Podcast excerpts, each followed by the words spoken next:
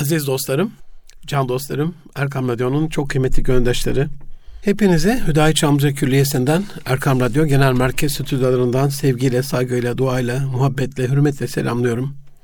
Hepinize hayırlı günler diliyorum.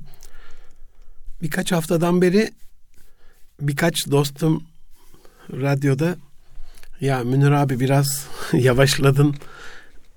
Senin böyle o çok hızlı anlatımına, çok telaşlı programına şahidiz diye söylemişlerdi. Ben de dedim bir taraftan yürek yangını ile alakalı herhalde.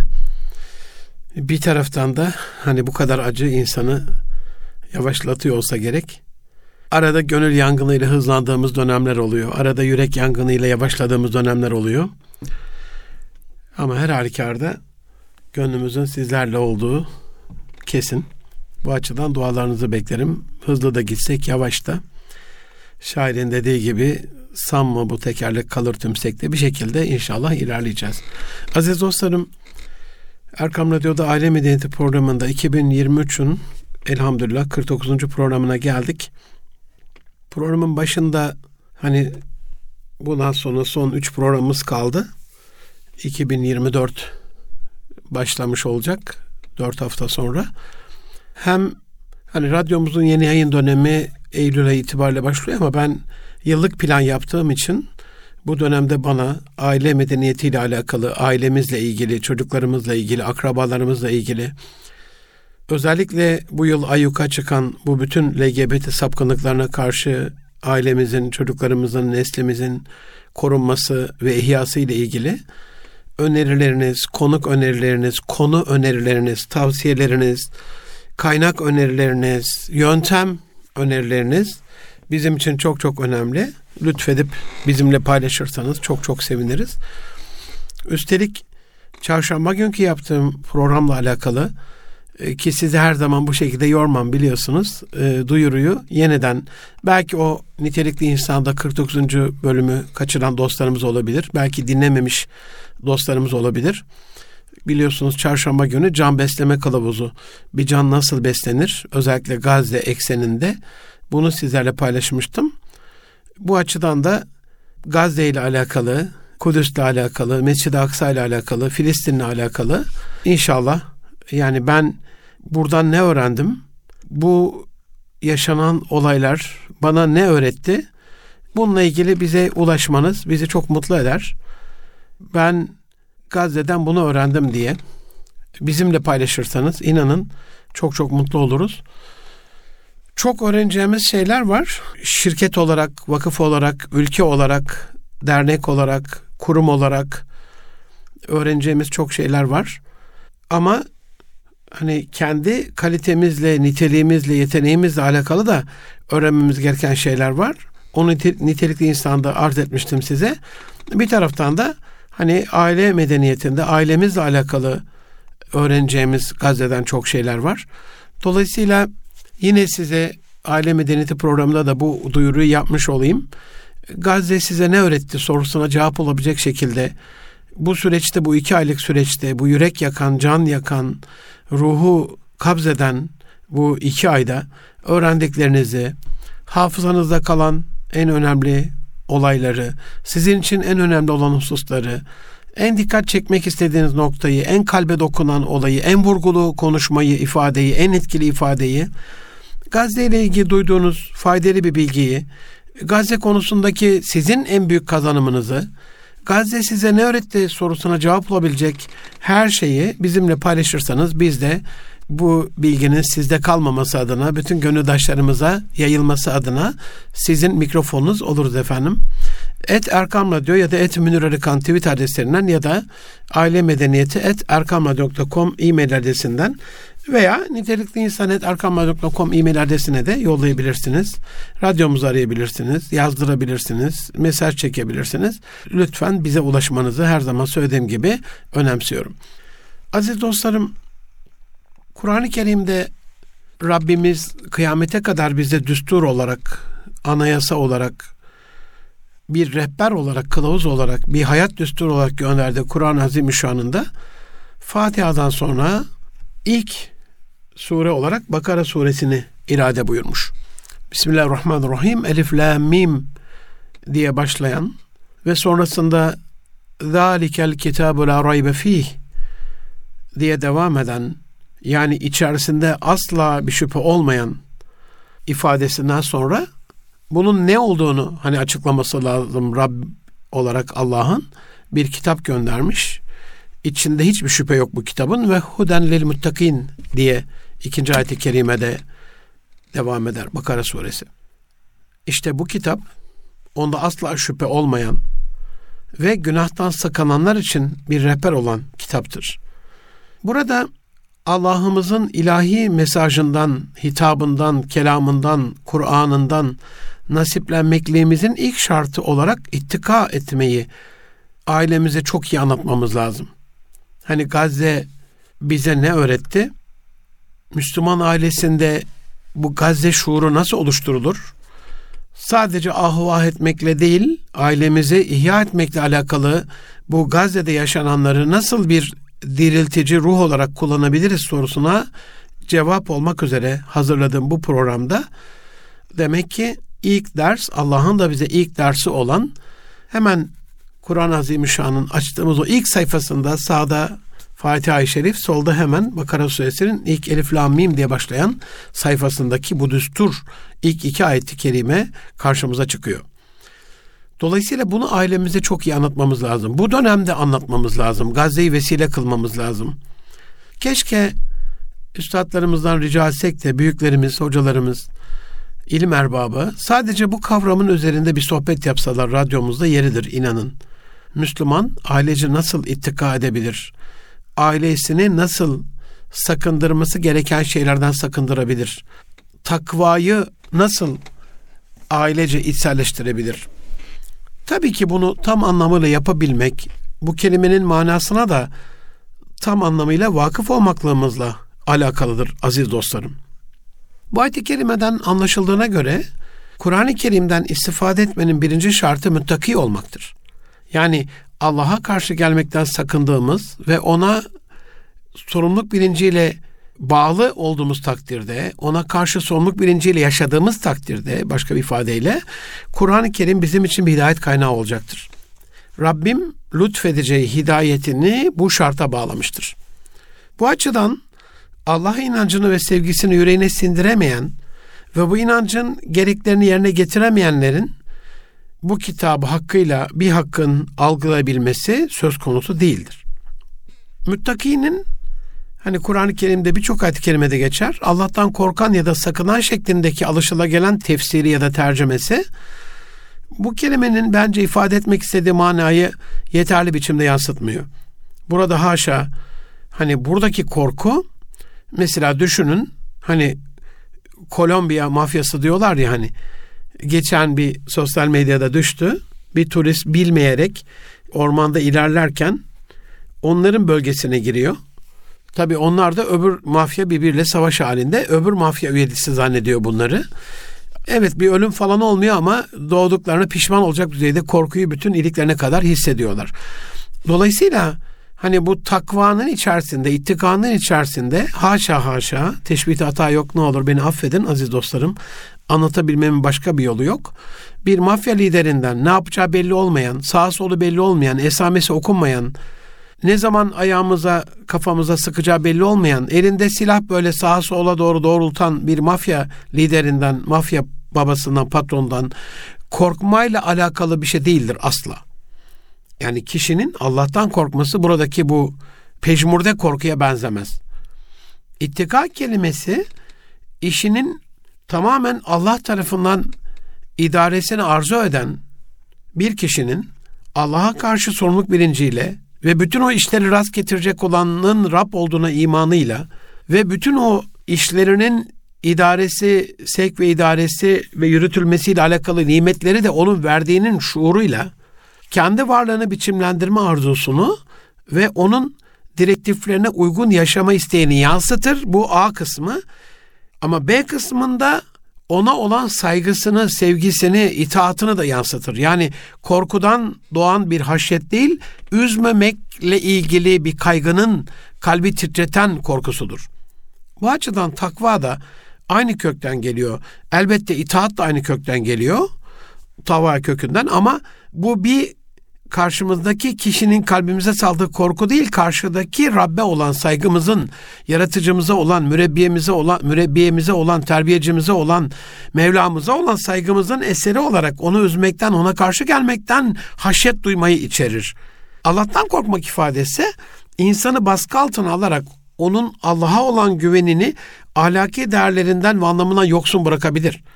Bu açıdan işte insan korktuğu şeyden uzak durmak ister. Korktuğu şeyden bir gönül rabıtası olmaz. Kalbi titrer çünkü çok korkmaktadır. İşin içinde sevgi saygı olmaz.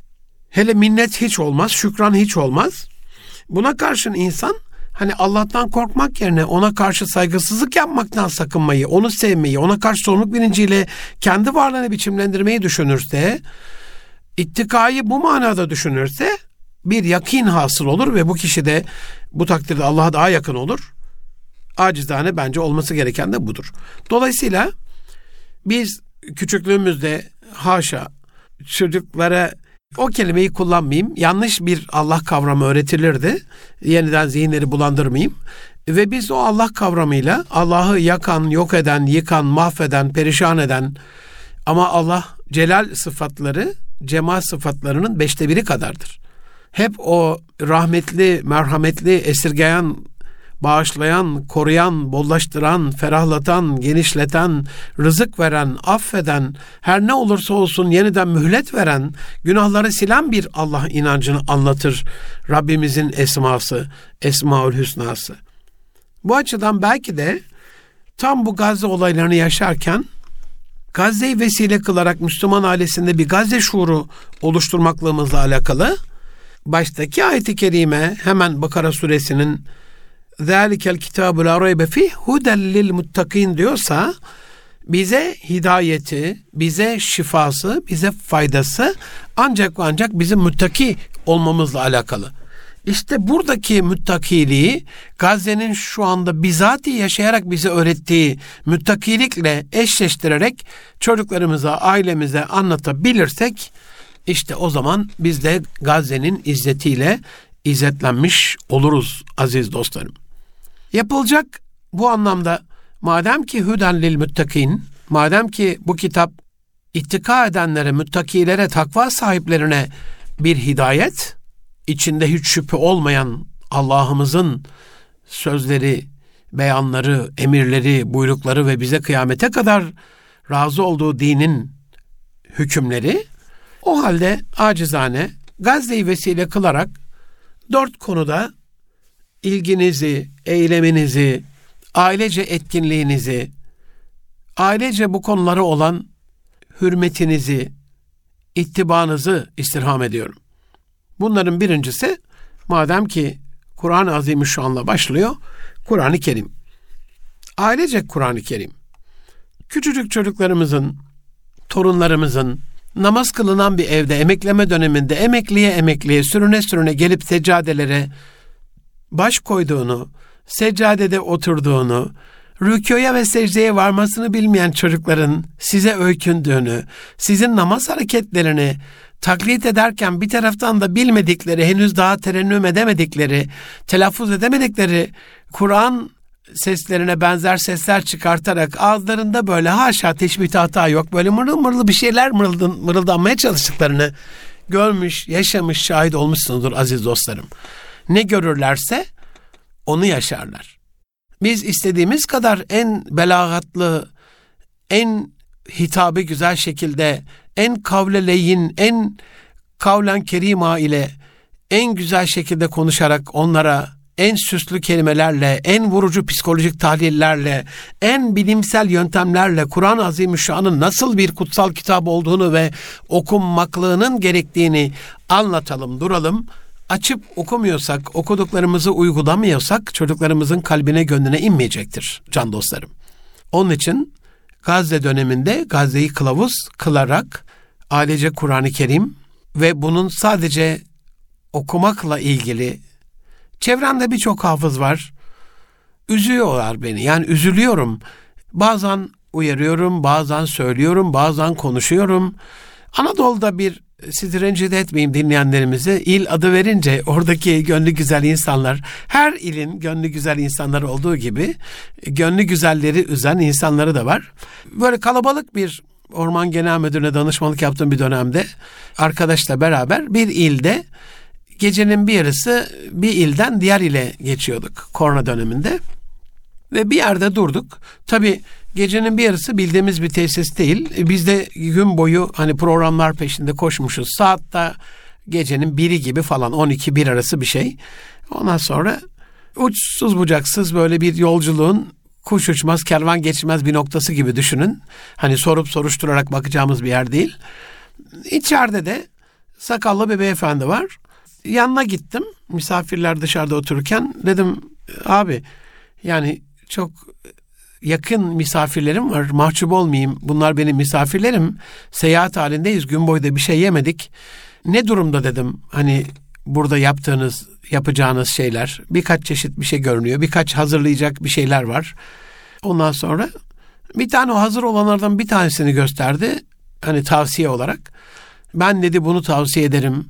Hiç mahcup olmazsınız. Çünkü dedi ben bunu yaparken buna ustalığımı, aççılığımı, yıllar yılı e, bu bölgedeki işte tecrübemi ve imamlığımı kattım dedi. Dedim yemiyoruz burada.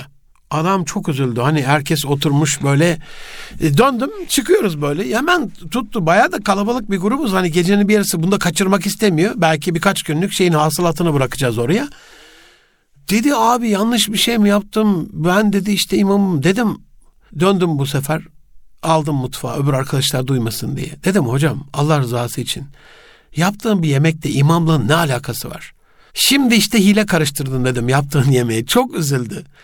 Ona orada yedik. Anladı hatasını, özür diledi. Orada yedik. E, çok da fena değildi. Allah razı olsun. Ama biz bir yemeğe imamlığımızı karıştırıyorsak o yemeğin Michelin şeflerinin yemeğinden çok daha güzel olması lazım.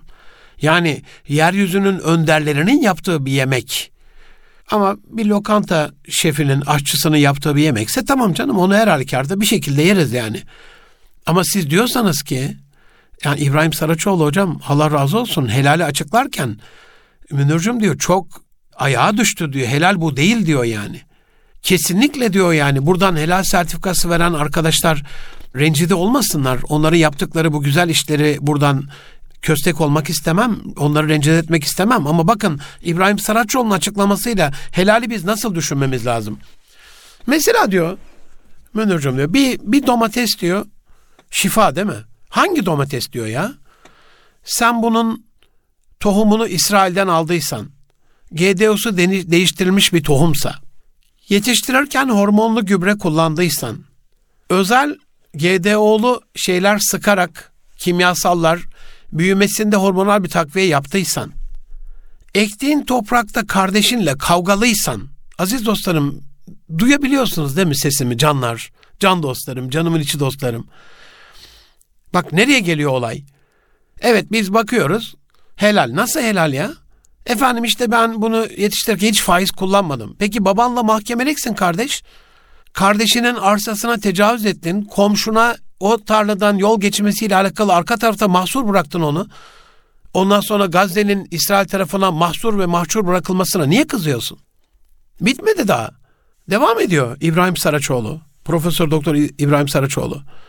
Diyor ki faizli kredi alıp diyor ondan sonra bununla yetiştirdiysen domatesleri seraya ektikten sonra daha ne kadar hasat geleceğini bilmeden ürünler daha ortada yokken İslam'a muhayir bir şekilde bunu tüccarla anlaşıp sattıysan satarken evet senden çıkış itibarıyla iç, işin içerisinde bir sıkıntı yok diyelim. Hani bunlar bunlar hepsinden geçtin diyelim. Bunların hiçbiri sende yok.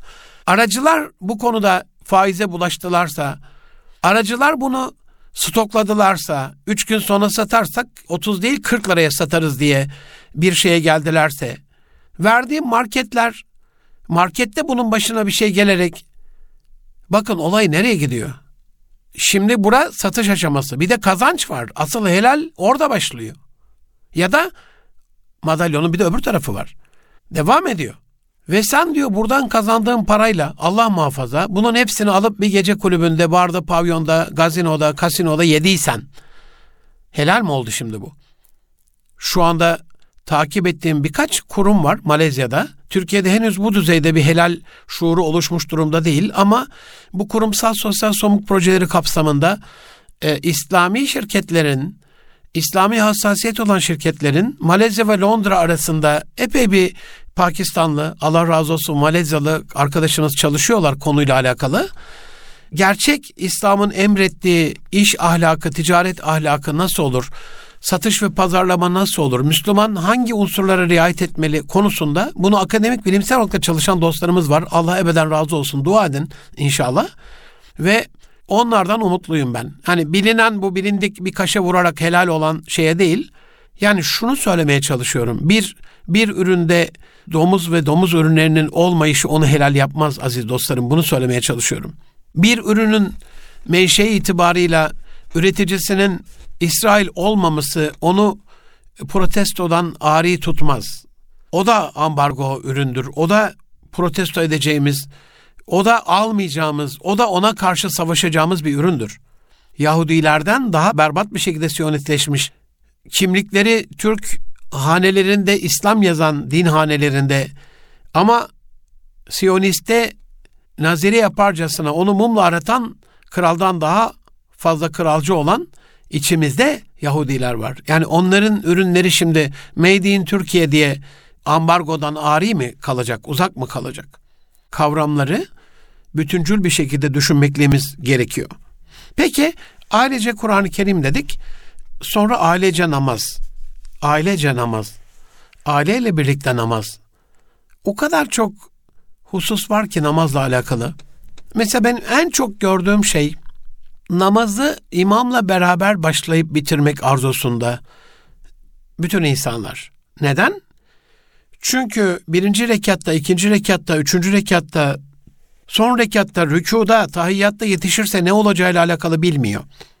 Taraftarı olduğu takımın bir puan alırsa, almazsa, bir gol atarsa, atmazsa, berabere kalırsa, kendi bir gol atar da aynı gruptaki bir başkası iki gol yerse, öbür gruptan da bir dördüncü olan üçüncülüğe çıkarsa, bilmem ne halt olursa, sınav varıncaya kadar her şeyi bilen insan, borsayı bilen insan, sporu bilen insan, dizilerin bütününü tamamını bilen insan, siyasetle alakalı, hatta Anayasa Mahkemesi'nin üzerine düşmeyen, kendi üzerine düşmeyen hukuki kararlarıyla alakalı, hukukçu olmamasına rağmen Anayasa Mahkemesi vereceği kararlarla alakalı bile ahkam kesen, bir şeyler bilen insan, dininin direği olan namazla alakalı bir şey bilmezse, bilemezse, bilmiyorsa, herhalde bunun hesabı sorulur diye düşünüyorum.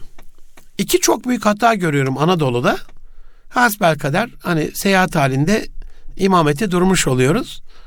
Acaba ben durduğumda orada kılanlar, kendi başına kılanlar namazı bozup imama uyacaklar mı? Ya da bana uyanlar benim kaçıncı rekatta olduğumu bilmeden ne yapacaklar ondan sonra? Bu iki konuda epey kafalar karışık. Çok şeyde kafalar karışık ama ailece başlarsak eğer görüyorsunuz işte yıkık dökük bombalanmış mescitlerin camilerin içerisinde herhalde yani secdeye varmak çok başka bir haşyet, çok başka bir huşu, çok başka bir takva, çok başka bir yakinlik olsa gerek Rabbimize. Düşünürken bile insanın yüreği bir hoş oluyor aziz dostlarım. Peki bu konuda dinin asıl kaynağı, asli kaynağı Kur'an-ı Kerim ve o dinin direği olan namaz. Peki bütün bunları bize Kur'an'ı ne tefsir ediyor? Namazın nasıl olacağını kim bize öğretiyor? Allah Resulü alemlere rahmet Hazreti Muhammed Mustafa sallallahu aleyhi ve sellem. Dolayısıyla ailecek hadisi şerif. Diyanet İşleri Başkanlığımızın Allah razı olsun bu hadislerle İslam çok çok önemli bir eser. Sahih Buhari hadisleriyle alakalı, sahih hadislerle ilgili çok farklı hani bu düzey 8-10 ciltlik değil, 1-2 ciltlik, bir ciltlik, bir kitap halinde bile incecik kitaplar bile var. Ya ne olur ki 40 hadis-i şerifle başlasak ne olur ki yani 40 hadis-i şerif ezberleyene bunu anlatana onca müjdenin olduğu bir dönemdeyiz. Hadis-i şerifleri biliyoruz. Bir tanesini bile ihya etmemiz durumunda ne tür bir sevaba ulaşacağımız açıklanmış Allah Resulü sallallahu aleyhi ve sellem Efendimiz tarafından. Hani bir tane ihya ettik kötü fena bir şey mi? Bunun ailecek olması ben acizane koçluk yaptığım kurumlarda ve ailelerde bir kurumsal pano işte böyle 120 santime 80 santim uzunluğunda mıknatıslı hani içi metal olan mıknatıslarla yapıştırılabilir olan çünkü aile içerisinde ya da kurum içerisinde o iğneli şeyler ayağa falan batabiliyor. Geçmişte çok kötü deneyimlerim oldu. İğnelerken ele batabiliyor. En en güzeli böyle mıknatıslı bir şey. Yapıştırma falan da hani böyle kendine yapışkanlı şeyler çok pratik olmuyor. Bazen yapışıyor, bazen yapışmıyor. Ama uzun vadeli ömürlük, evladiyelik bir şey istiyorsanız mıknatıs 50 yıl geçse de bir şey olmuyor. Güzel bir kaplamayla üzeri incecik bir boya olabilir, incecik bir kumaş olabilir. Ne tutturursanız o mıknatısla ona tutturabiliyorsunuz. Böyle bir pano mutlaka uygulaması yaptırıyorum. Aile koçluğu yaptığım, aile şirketlerinde danışmanlık koçluk yaptığım bütün kurumlarda. Ve burada mesela ne olur ki yani haftada bir hadis-i şerif öğrenmiş olsak 52 hadis-i şerif yani 10 yılda 520 hadis-i şerif düşünemiyorum bile yani. Bugün sizi temin ederim. Yani hocalarım alınmasınlar, imam efendiler, müezzin efendiler, din görevlileri, irşat faaliyetinde bulunan e, diyanet görevlileri, vakıflarda, derneklerde, radyolarda bu tarz ihya faaliyeti yapan hocalarım alınmasınlar. Benim diyen bir hoca efendi bugün 520 hadis-i şerif bilmiyordur yani. Ne olur her hafta bir ayet-i kerimeyi, bir hadis-i şerifi alıp bunu Gazze ekseninde tefsir ederek, okuyarak, öğrenerek, araştırarak bağlantı kursak daha kalıcı hale gelmez mi? Şu anda Allah razı olsun Mehmet Görmez hocam, Allah razı olsun Taha Kılınç kardeşim, dostum, Gazze'nin yine Allah razı olsun Turgay Şirin hocam, sevgili dostum, kardeşim, arkadaşım. Hani Gazze'den ne anlamamız gerektiği ile alakalı İsra suresinin birinci ayet-i kerimesini açıklarken çok farklı bir perspektiften olaya bakıyorlar. İnşallah ayrı bir programda e, ele alırım. Şimdi gir, girersek bir derya. Ama hani bu dönemde sadece haftada bir panoya bunu asarak değil, namazlarımızda okurken de namazdan sonra hangi ayet-i kerimeyi okuduğumuzla alakalı çocuklarımıza bunu anlatırken de yani okunuşunda bile Bismillahirrahmanirrahim yani çarpan bir ifade var. Subhanellezî esra bi abdihi leylen minel mescidil haram ilel mescidil aksallezî barakna havlehu linuriyehu min ayatina. Yani burada zaten barekna havlehu değil mi civarını etrafını mübarek kıldığımız linuriyehu min ayatina ayetlerimizi göstermek kastıyla yani bir takım ayetleri o çevresini mübarek kıldığı o beldede gösteriyorsa, Mescid-i Aksa ve çevresinde gösteriyorsa o topraklarla ilgili de bir şu anda devam ede gelen bir dersimizin sürüyor olması lazım. Ne olur yani? Okuduğumuz namaz şeylerinde zamm-ı sure okurken İlal Mescidil Aksa geçsin bilsin çocuk haberlerde duyuyor televizyonda görüyor zaten. Aa Mescid-i Aksa o küçücük haliyle Mescid-i Aksa ile Rabbimizin de bir alakasının olduğunu, Mescid-i Aksa ile alakalı Rabbimizin de bize bir şeyler söylediğini anlayacak. İnşallah yapmış olalım. Ve bu üç şey hani ailece Kur'an-ı Kerim, ailece namaz, acı hadis-i şerifin zirvesi Allah'a yakin olmakla alakalı bir kurubiyet kesbetmekle alakalı ailecek teheccüd ve dualar olursa ben namazlarda tesbihatsız bazen kalkılabiliyor. Hani yolda tesbihata devam ederiz gibi. Ee, her farz namazdan sonra Allah Resulü'nün büyük müjdesi var ama ha, duasız kalkışları anlayamıyorum. Yani hani birinin huzuruna gittik diyelim kabul etti. Teşbihte hata yok. Beni affedin ne olursunuz aziz dostlarım. Anlatmanın başka bir yolu yok çünkü. Ne olur yanlış anlamayacağınızı biliyorum. E, gittik diyelim bize Cuma günü ikindi namazının sonrasında Cumhurbaşkanımız randevu verdi. E gittik, oturduk, kalktık, geliyoruz. Böyle olur mu yani?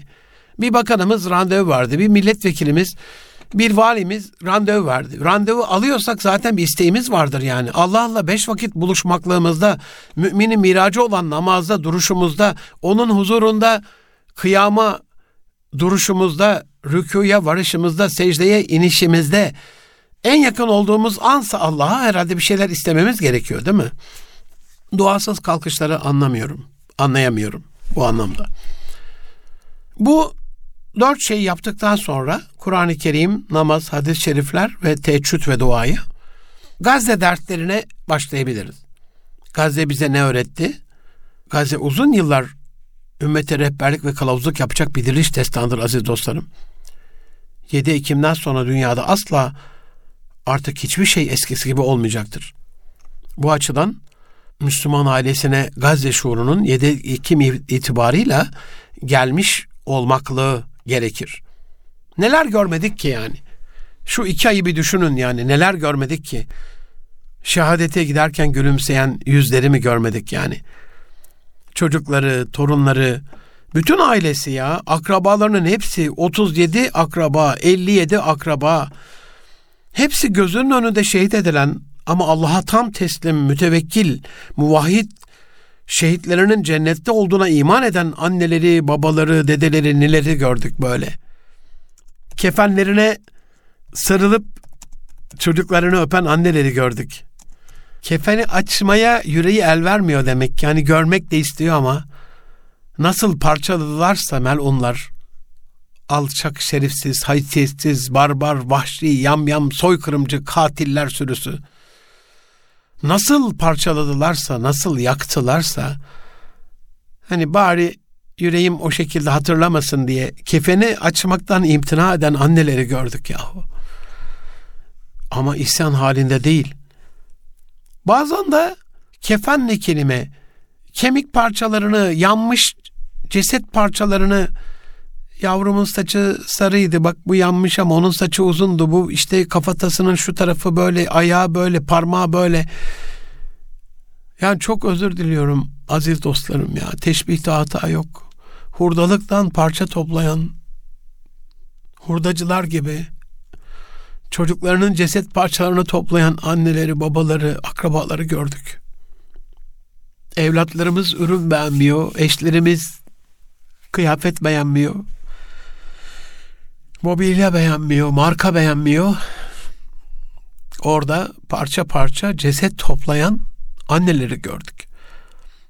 Bu son içeceğimiz olabilir kardeşim hadi bismillah diye. Belki de biraz sonra şehit olacağız diye ölüme gülerek giden Civan Mert delikanlıları gördük. 13 yıl sonra ilk kez çocuk sahibi olan anneleri babaları o 13 yıl sonra gelen Rabbin emanetini şehit verirken Allah'a yeniden uğurlarken sarsılmaz imani metanetini gördük. Ve kesinlikle kesinlikle hani Allah Resulü bir fuhşiyat ehli bunu ikrar edince çok Allah Resulü erteledi biliyorsunuz. Hani hamile kaldı bu zinadan dolayı. Recm edilmek istedi.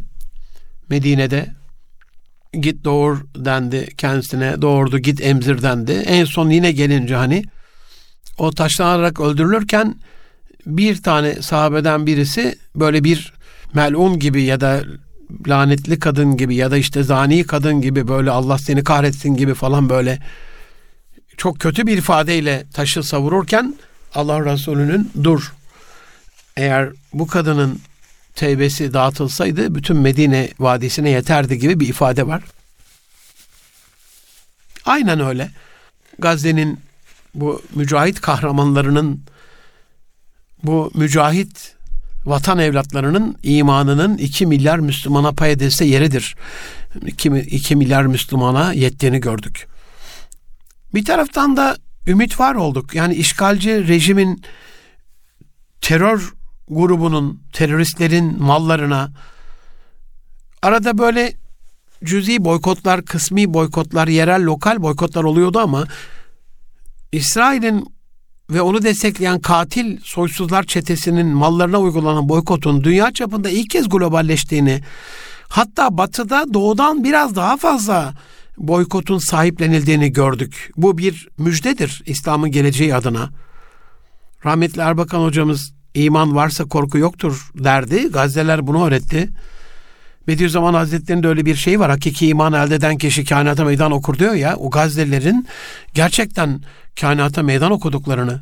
Aziz dostlarım benim benim hani savaş stratejisiyle alakalı e, saha Expo'da bir miktar bulunmuş, savunma sanayi şirketlerine danışmanlık yapmış, koçluk yapmış ve halen yapmakta olan bir kardeşiniz olarak TRT'ye hazırladığım bu savunma sanayi ile alakalı bir televizyon programı dosyasında onu sunabilmekle alakalı bütün hemen hemen İsmail Demir ağabeyimin döneminde savunma sanayinin ürettiği silahlara az çok vakıf olmuş ve bunu sosyal medyada gün be gün paylaşmış bir kardeşiniz olarak az çok bu konuda mürekkep yalamışlığım var. Ben anlayamıyorum. İdrakin dışında şu anda Gazze'nin kahramanlığı, direnişi ve hatta karşı saldırısı. Dünyada Gazze'lerden başka bunu yapabilecek hiçbir millet yok.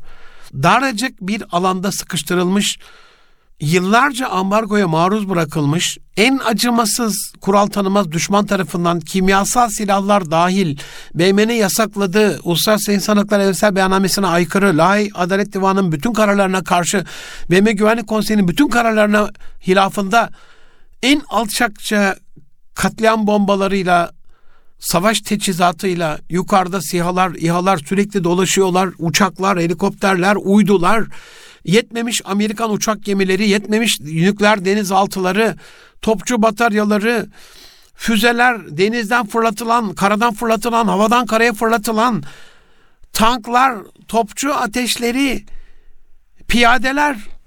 En acımasız, en vahşi, en barbar şekilde dört bir taraftan saldırırken hala sizin atak yapabiliyor kabiliyette olmanız ve bu kabiliyetin motivasyonunun da şehadete doğru yürürken gülümseyerek hiç böyle şey yapmadan yüksünmeden, hiç korkmadan, hiç böyle mahvolduk, perişanız falan hayır hayır öyle bir şey demeden bunu gösterdi Gazze bize. Hani Cumhurbaşkanımız Mavi Marmara'dan sonra öleceksek adam gibi ölelim diye bir şey söylemişti ya İsrail. Madem böyle öldürüyor tek tek ya öleceksek madem o adam gibi ölelim arkadaş. Madem ölüm bu kadar yakınsa, tek ölümse neden o da Allah için olmasın şuuruna vardırdı bizi Gazze bu anlamda. Kemal Sayar hocamın dediği gibi dünyaya geldik gitmeye bu kadar basit. Kimse kalmayacak. Gideceksek de adam gibi gidelim yani. Ben burada bu kadar olumlu şeyin içinde hani bir olumsuzluk anlamında maddi menfaatlerin, ikbal beklentilerinin dövizin, doların, ekonominin, ihracatın, konjektürün, dünyanın ne der, el ne yapar putunun tapınmaklığını bırakıp aynı Gazze'liler gibi imani bir şuurla mücadele etmekliğimiz gerektiğini düşünerek bunun mücadelesini vermemenin acısını her gün gönlümde yaşayan bir kardeşi olarak bunun acısıyla yanıp kavruluyorum. Dua ediyorum Rabbim bize yollarını göstersin. Dua ediyorum Rabbim imkanlarımızı artırsın. İşte o şuura ermekle alakalı da elimden gelen bu. Bu, bu mikrofonlardan yürek yangınımızı sizlerle paylaşıyoruz aziz dostlarım. Hamas mücahitlerinin ve Kassam Tugaları'nın şanlı mücahitlerinin herhalde bu iki ayın en önemli olayında bir numarada olsa gerek bu olay esirlere İslami muamelelerinden etkilenen binlerce gayrimüslimin akın akın İslam'ı araştırdığını, içlerinden birçoğunun ya bu nasıl mükemmel bir din, bu nasıl güzel bir insanlık diye İslam'a, Müslümanlara hayranlık duyarak İslam'ı seçtiğine şahit oluyoruz. Kur'an-ı Kerim az evvel programın başında okudum. Hudellil muttakin tek başına sihirli bir kitap değil yani. Durduğunda hiçbir şey olacak değil. Orada kapalı bir kitap. Onu böyle can canlı, incili, boncuklu duvara asılan bir muhafazada tuttuğumuz sürece hiçbir mucize olmayacak. Yemin edebilirim yani. Öyle bir mucizevi kitap değil Kur'an-ı Kerim. Öyle olsaydı geldiği kavme, Kureyş'e geldiği andan itibaren Arapçayı en iyi biliyorlardı. Siyer tarihini biliyorlardı. Peygambere güveniyorlardı. Muhammedül Emin'e inanıyorlardı. Kendi akrabalarıydı. Hep, hepsi hemen Müslüman olurdu. Hepsi inanırdı. Muhammed'im diyor Allah uyarıyor. Sen bizim ayetlerimize iman etmeyenlere sesini duyuramazsın. Önce bir iman, önce bir ittika, önce bir haşyet, önce bir korku, önce bir saygı gerekiyor demek ki. İşte o saygının oluşması için de İslam'ın anlatılmadan yaşanması gerekiyor. Mehmet Görmez hocam Allah ebeden razı olsun. Yani öyle büyük bir üstadın da ihyası, irşadı nasıl olur? Böyle oluyormuş demek ki. Haşa, irşadı muhtaç bir hocamız değil. Bizim mürşidimiz. Allah razı olsun ondan. Ama diyor ki ben İslam'ın yayılma dönemlerini incelediğimde bizim gibi hocalar vasıtasıyla değil de Müslüman tüccarlar vesilesiyle yayıldığını gördüm. Dolayısıyla şu anda da o oluyor diyor. Şu anda da Müslüman mücahitler o şanlı direnişlerinde İslami mücadelenin, İslami mücahedenin, cihadın nasıl olduğunu gösteriyorlar. En zalim, gaddar, barbar, cani, en vahşi İsrail köpeklerinin katliamcı, soykırımcı melunların, belhum edal hayvandan da aşağı o mahlukların yapmadığı eziyeti 106 yıldan beri çeken bir insan olarak bunu yapabilmek çok daha önemli bir şey. Hani yolda gördünüz birine karşı bunu yapabilirsiniz. Aynı partiden değilsiniz, aynı takımdan değilsiniz, aynı etnik kökenden değilsiniz falan filan. Bunu yapmak çok kolay. 106 yıldan beri soyunuzu sopunuzu kurutmaya çalışan, vatanınıza çöken, sizi her türlü imkandan yoksun bırakan, annenizi babanızı sakat bırakan, kız kardeşinize tecavüz eden, bunu alçakça övüne övüne çıkıp radyodan, televizyondan ağzını köpürte köpürte anlatan bir alçak melun gruba karşı bu samimi ihlas makamındaki misafirperverliği göstermek çok çok üst düzey bir gönül yüceliğinden başka bir şey değildir aziz dostlarım. Yaşanan bir İslam'ın yaşandığı takdirde dünyanın göz bebeği olacağını gösterdi. Ümidim var dünyadan. Gazze bize dünyanın sözde insan hakları savunucularının iki yüzlülüğünü bir kez daha gösterdi. Evet, Rusya'nın Ukrayna işgali karşısında savaş hukuku çırtkanlığı yapan, esirlere şöyle yapılıyor, işte çocuklar böyle öldürülüyor falan diye uluslararası camiayı toplayıp silah yardımı falan filan yapanların Gazze konusunda sus pus olması ah ah yüreğimizi yakıyor olsa gerek. Gazze bize her türlü insani erdemin yoğun abluka, açlık, yokluk, zulme rağmen vazgeçilmemesi gereken ve Müslümanın varoluşunun bu erdemlere bağlı olduğunu, bunların olmadığı yerde hiçbir şeyin hükmünün olmadığını göstermesi açısından çok önemli. Gazze gerçekten hep söylenir ya hayat, iman ve cihat diye hayatın iman ve cihat olduğunu bize tescilledi. Aklımızda kalan iki ayın sonunda bir masumiyet, bir mazlumiyet, bir mukavemet var ve hala Gazze direniyor. İşte dünyadan vazgeçenlerin dünyayı titrettiği bir Gazze var ortada. Biz bunu görmezden gelemeyiz aziz dostlarım. Ailemizde Müslüman ailesinde Gazze şuuruna devam edeceğim ama isterseniz bu bir haftalık zaman zarfında gelecek hafta sizlerle buluşuncaya kadar Gazze'nin İslami, insani, vicdani özelliklerini ve güzelliklerini biraz araştıralım derim ben. Bu da bu haftanın ödevi olsun Gazze'nin öğrettikleriyle beraber. Bizden bunu uzaklaştırmışlar, kamuoyundan gizlemişler. Bize bunu göstermemişler aziz dostlarım. Yokluk var, elektrik yok, su yok, yemek yok, gıda yok, tüp yok, yakıt yok, bomba çok. Her kilometreye kareye 50 bin kilogram bomba düşmüş her kilometre kareye. Bu Hiroşima'ya atılan bombanın beş misli. Nasıl bir şey melanet, nasıl bir melunluk, nasıl bir alçaklık anlayamıyorum yani. Ama böyle bir Gazze anlatmıyorlar işte bize göstermiyorlar. Nerede bir fuhşiyatın bir şeyi var. Örneklik olarak, rol modeli olarak o kapımızı çalıyor. O karşımıza çıkıyor. Nerede bir melanet var, fuhşiyat var. O ekranlarda boy gösteriyor. Bu yokluğun içerisinde Gazze'de hırsızlığın olmadığını sakladılar bizden. Basında göremiyoruz. Kapıların kilisiz olduğunu sakladılar bizden. Kimsenin kimsenin evine tecavüz etmediğini, malını çalmaya çalışmadığını, su yok belki komşuda var gidip ona tenezzül etmediğini sakladılar bizden. Gazze'de hırsızlık yok, gasp yok, tecavüz yok.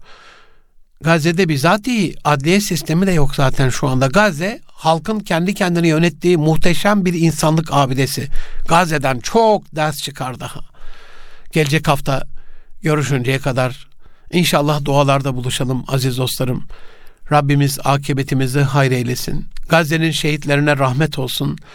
Rabbim onların bu şehadet makamına varırken ki çektikleri acılarla, çilelerle onlara nur olacak, onlara sevap olacak. Hemen sevaba tevil, hayra tevil edilecek, güzelliklere dönüşecek, cennet makamlarına dönüşecek o acıları bizim için de inşallah hidayetimizi vesile kılsın.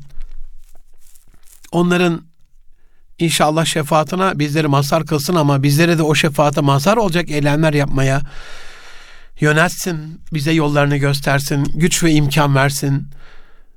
Gazze'de sınırlar kapalı ama ailede sınırlar açık demişti Bekir Develi dostum. Yan odaya pasaport da yok. Yan odada ambargo da yok. İnşallah ailemizle, çoluğumuzla, çocuğumuzla biraz daha böyle hemhal olduğumuz, aile olduğumuz, ilgilendiğimiz, konuştuğumuz, kucaklaştığımız, anlaştığımız iyi bir gelecek diliyorum. Hoşça kalın. Allah'a emanet olun can dostlarım.